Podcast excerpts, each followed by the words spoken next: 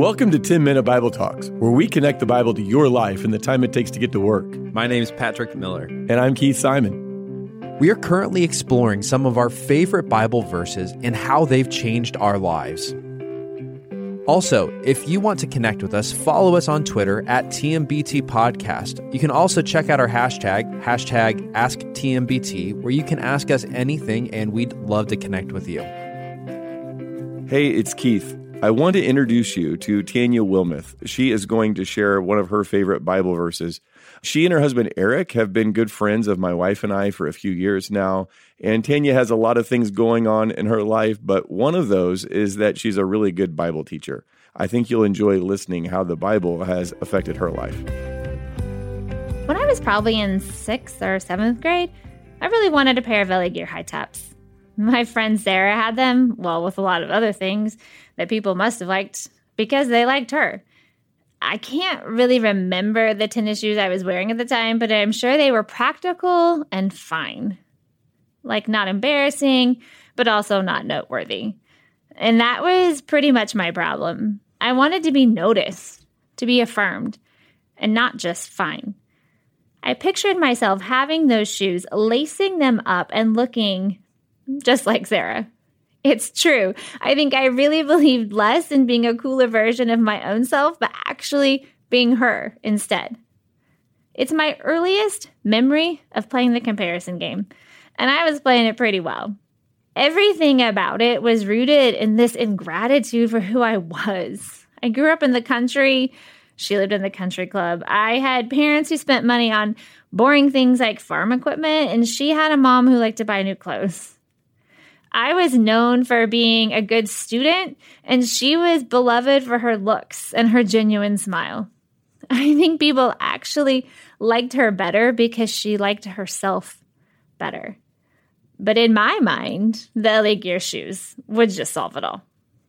Because I continue to live different but repetitive versions of this same story, I have a verse I hold close.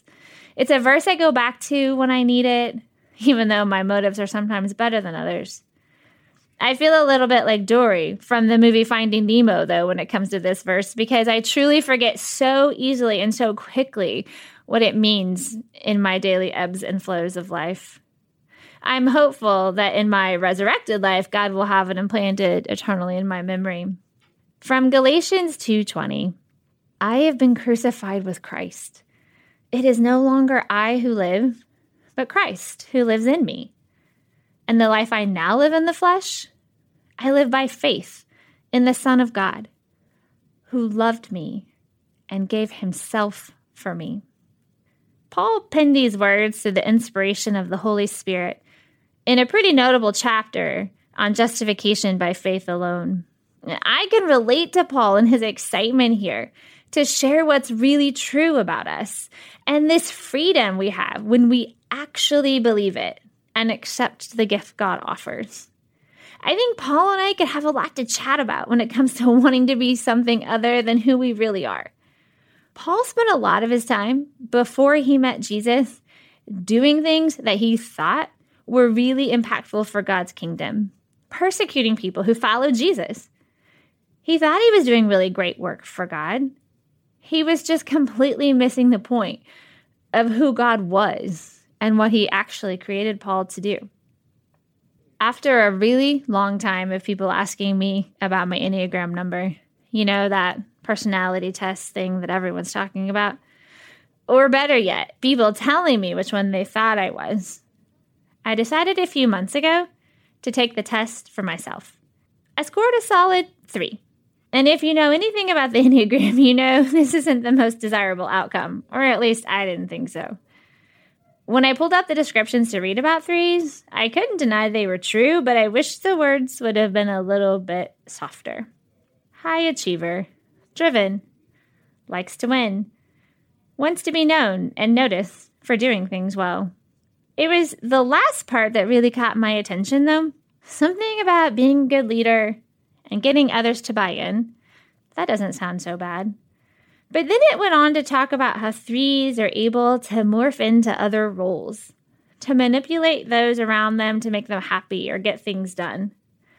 Wow. Yeah. They might as well have written my biography at the bottom. Reading your Enneagram is like reading a list of all the things you probably love and hate about yourself. I think the enemy loves comparison because it keeps us oscillating between self-love and self-loathing. And Galatians 2:20 is in opposition to both of those. Honestly, it's just not about self at all. I have been crucified with Christ. It is no longer I who live. And the life I now live in the flesh, I live by faith in the Son of God, who loved me and gave himself for me. I think these words sound like they're all about Jesus. These are words of surrender and love. The love is toward us, but from God. And because he loves us so much, the surrender was initiated by God so we could take on his identity. That giant hole left behind when I stop loving and hating myself makes room for me to live out my unique gifts and traits in the reality of Christ who lives inside me. When I do this, it's Christ I imitate and Christ others see. That phrase, though, imitating Christ, it's kind of confusing. So let's take a minute and just look at what it is and what it isn't in real life words. It isn't playing the comparison game, the one that justifies us temporarily. Paul's culture placed a lot of value on laws and rituals and where you were born and who you were. And our culture places a lot of value on those things too, and ideas and accomplishment. We tend to believe this lie that those are the things that make us valuable or worthy.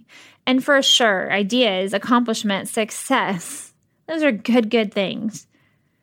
But our fallen nature, or like the verse says, our flesh, it can just take the good out of it when we turn it into a comparison game. See, in order to really imitate someone, we have to really study them. Opting out of the comparison game, though, it's an active and a daily and a moment-by-moment choice to stop studying and obsessing over other people and what they're doing and how well they're doing it and analyzing their words and choices. And at the same time, choosing to find and study what God is doing in them and around them and in us. I've heard someone describe comparison as living in a house full of mirrors instead of windows. It means that instead of being able to see God's light and reflection in his world and his people around you, all you really see is yourself, either your own goodness or your own flaws. I think Paul lived in that kind of world before he met Jesus too, and probably sometimes even after, based on the real things he said about his life in his letters. Imitating Christ is about being real and honest. Paul later says, I do the things I don't want to do and don't do the things I want.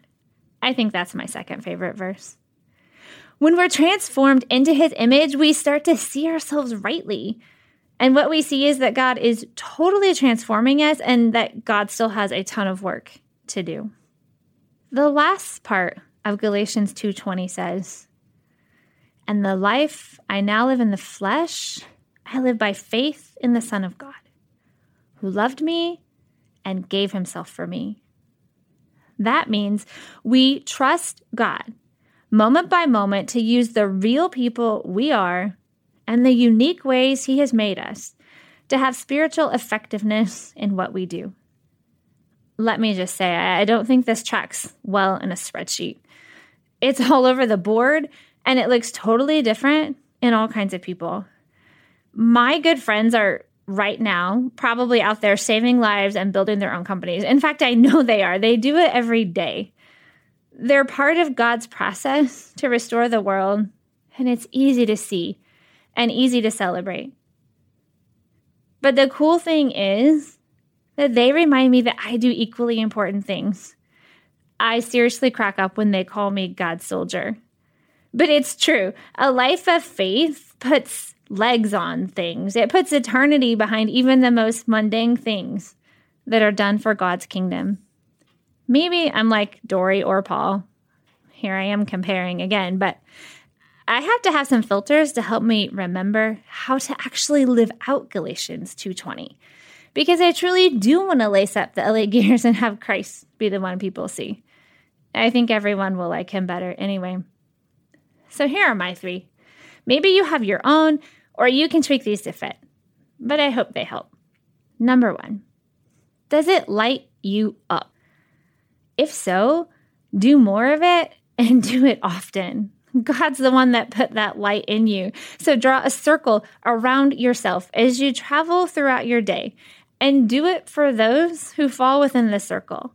Is it asking questions or saying and remember someone's name? Then do it. At the grocery store, in your office, at the soccer field. Let the light of God shine through the way He made you. Number two, does it grow you in your faith? If it stretches a little or causes you to depend on God, then that is a good place to get comfortable with being pretty uncomfortable. He promises to make us more like Jesus, and I'm pretty sure no one's asking you yet to sit for a portrait of the Savior. Be an active participant in the places and people that are going to make you want to be more like Him and help you do the hard things to get there.